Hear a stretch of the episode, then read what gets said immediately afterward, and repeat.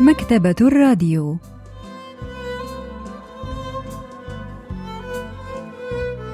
أهلا وسهلا بكم في حلقة جديدة من البرنامج الأسبوعي مكتبة الراديو الذي نستعرض من خلاله كتابا جديدا كل أسبوع. واليوم سوف نستعرض قصة إيصال الدين للكاتب باك تيوان. لحظات ونوافيكم بالتفاصيل.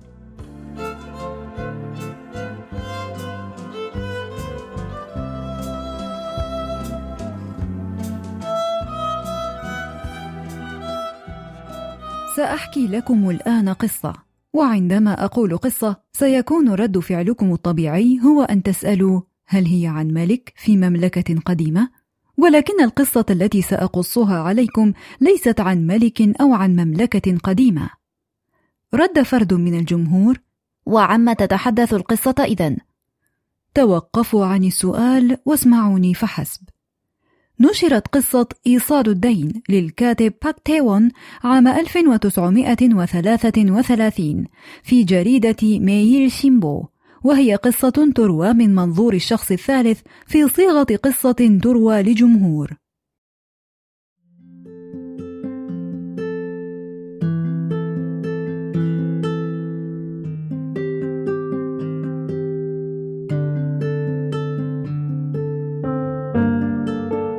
القصة التي سأرويها عليكم الآن تدور حول فتى يعمل مساعدا في مطعم وكان اسمه نوما. كان نوما في الخامسة عشرة من عمره. كم يبلغ طوله؟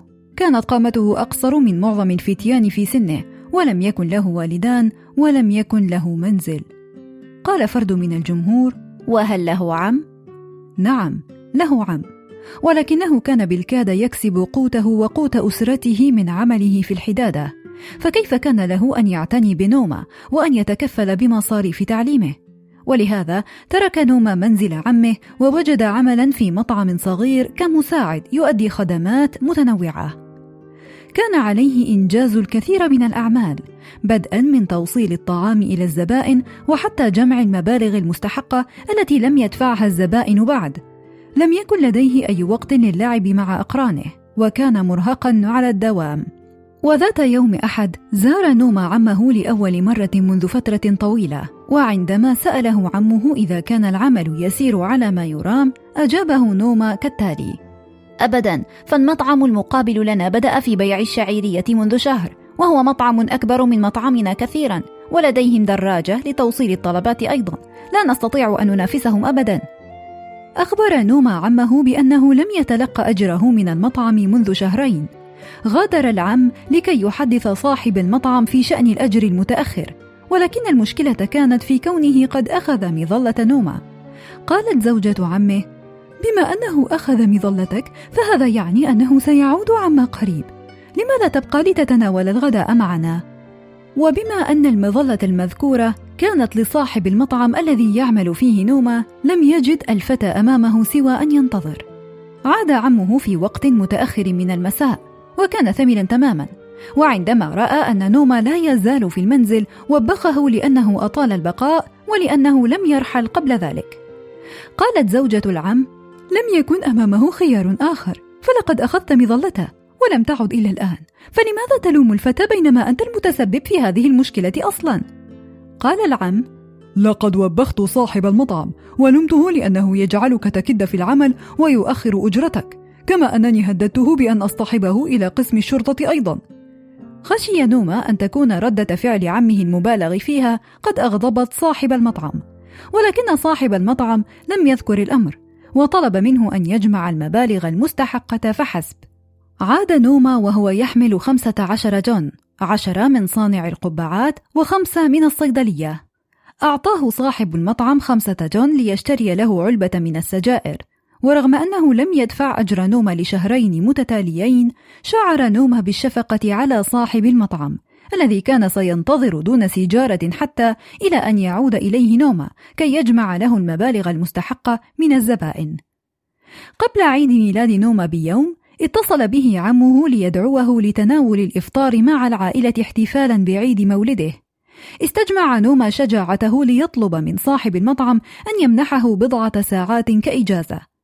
قال له لقد نسيت أن اليوم عيد ميلادك. اشتري لنفسك شيئا لذيذا بهذا. أعطاه صاحب المطعم عملة فضية فئة خمسين دون ورغم أنه لم يكن قد تلقى أجره لشهرين متتاليين لم يستطع أن يأخذ المال فورا لأنه كان يعلم أن أرباح المطعم في اليوم السابق لم تتعدى 65 جون لا أكثر. ولكن صاحب المطعم أصر أن يذهب إلى بيت عمه.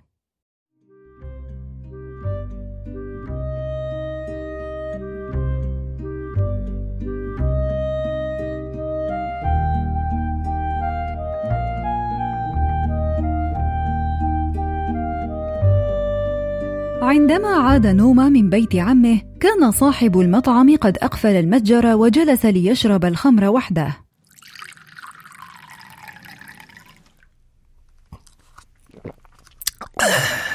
لا شك أنه أدرك أنه لن يستطيع أن يبقي المطعم مفتوحا أكثر من ذلك. لا شك أنه أدرك أنه لا يستطيع أن يتصدر للمنافسة مع المطاعم الأخرى. كيف يمكنه أن يبقي المكان مفتوحا وهو لا يجني أكثر من ستين أو سبعين جون يوميا ويضطر لدفع إيجار غال في سيول؟ كلما طالت مدة إبقاء المطعم مفتوحا زادت خسارته. أخبره صاحب المطعم أن يشتري بعض اللحم واستخدم اللحم ليطهو طبقين من الشاعرية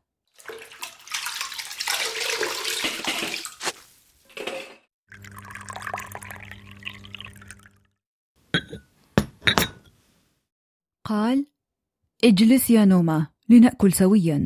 بدأا يأكلان سويا في صمت. لم يكن نوما يدري السبب وراء تصرف صاحب المطعم ولكنه كان يشعر بالحزن لسبب غير مفهوم.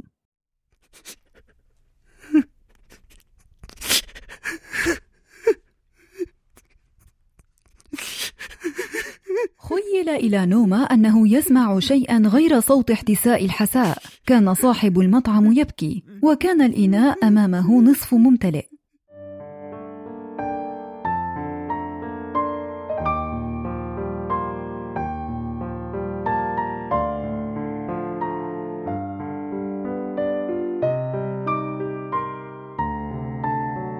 قرر صاحب المطعم أن يقفل مطعمه. تذكر الرجل أنه لم يدفع للفتى أجره منذ شهرين وأنه عانى كثيرا من العمل في البرد القارس ولذلك أعد ذلك الطبق الأخير. كنوع من الاعتذار لذلك الفتى الذي كان يؤدي مختلف المهام والخدمات للمطعم.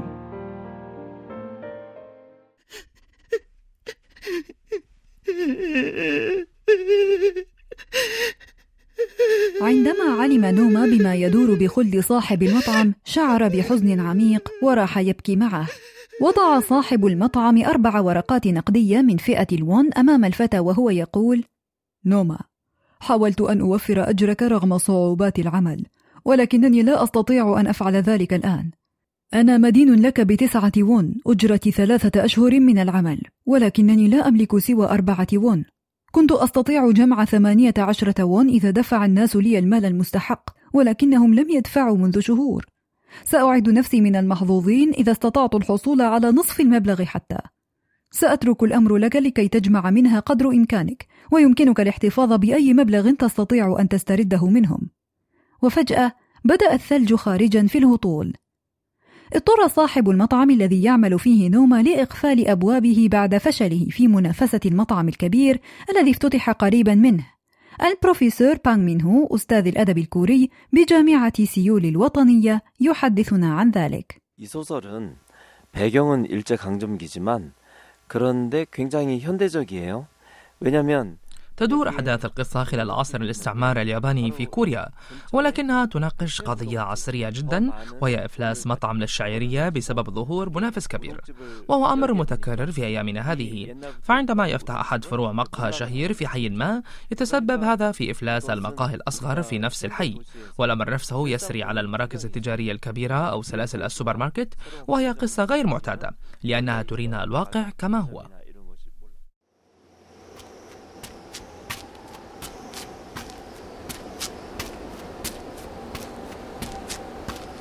كان هذا في نهاية العام. ذهب نوما لجمع المال المستحق من متجر السيد أو صانع القبعات.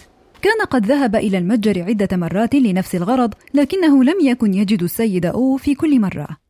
وجد نوما صانع القبعات أخيرا في الزيارة الخامسة للمتجر ولكن السيد أو طلب منه أن يعود بعد ثلاثة أيام لأنه لم يكن يملك أي مال. وهكذا عاد نوما بعد ثلاثة أيام.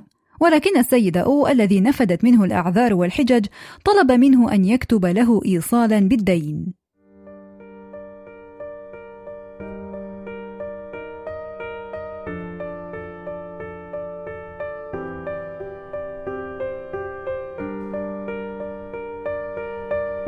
حدق نوما في السيد أو غير مصدق. فأي مطعم هذا الذي قد يكتب إيصال دين مقابل ثمن أطباق الشعيرية التي تناولها الزبائن؟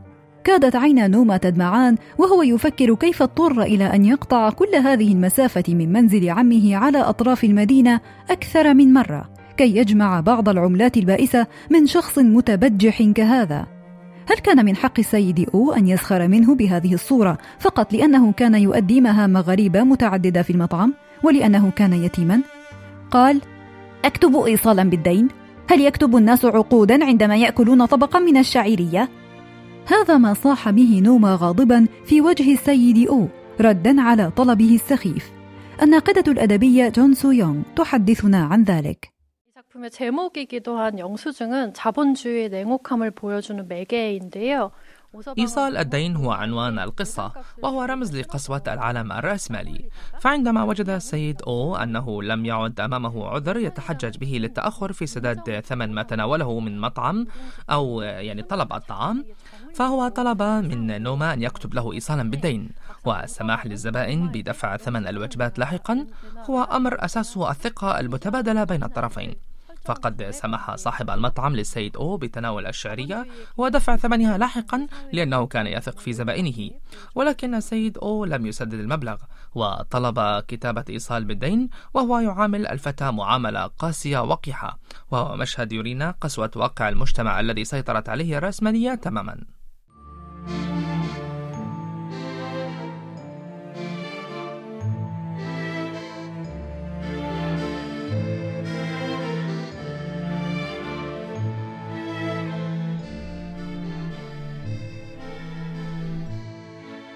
كان نوما يحمل ورقة في جيبه. كتب عليها بخط رديء إيصال دين بقيمة خمسين جون كان نوما في زيارته السابعة للسيد أو وهو يحمل الورقة في جيبه. وكان أحد العاملين في المتجر يعرف سبب زيارة الفتى فطلب منه أن يجلس بالقرب من المدفأة.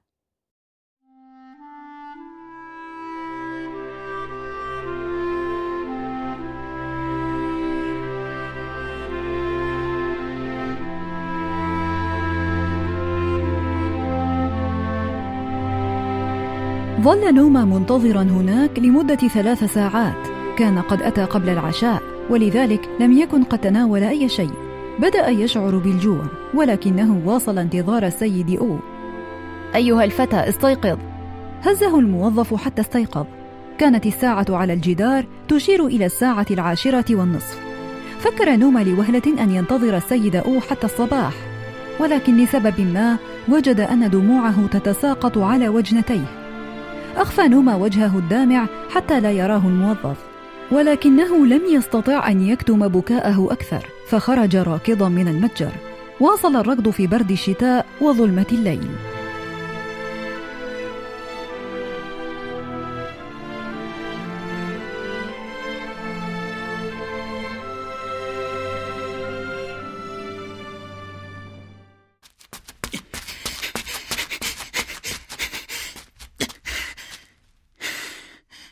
لم يتوقف إلا عند عمود النور. هناك أخرج الورقة من جيبه.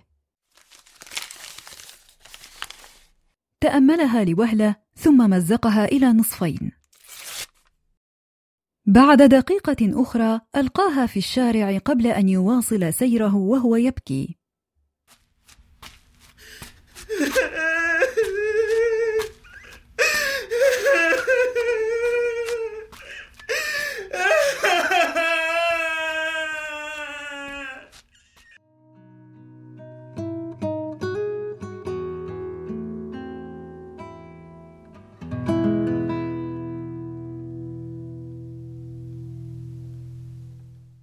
الناقدة الأدبية جون سو يونغ تحدثنا عن مغزى المشهد الأخير 노마는 사실 굉장히 어려운 상황에 처해 있습니다. 부모를 잃고 15의 어린 나이에 자기가 누려야 되는 것들 كان نوما في موقف صعب فلم يكن قد تجاوز الخامس عشر حين أصبح يتيم الأب والأم واضطر للعمل كي يكسب عيشه بدل من أن يعتني به أحد ورغم كل ذلك احتفظ بمشاعر صادقة مكنته من التعاطف مع الآخرين وألامهم ولكنه ظل يتلقى الصدمات وسواء وسوء المعاملة في ظل العالم الرأسمالي القاسي الذي يفتقد لحد الأدنى من درجات الإنسانية والمشهد الأخير يجعلنا نتساءل ما إذا كان هناك أمل في المستقبل لنوما. والقصة ترينا الجانب المظلم من الرأسمالية في ثلاثينيات القرن الماضي.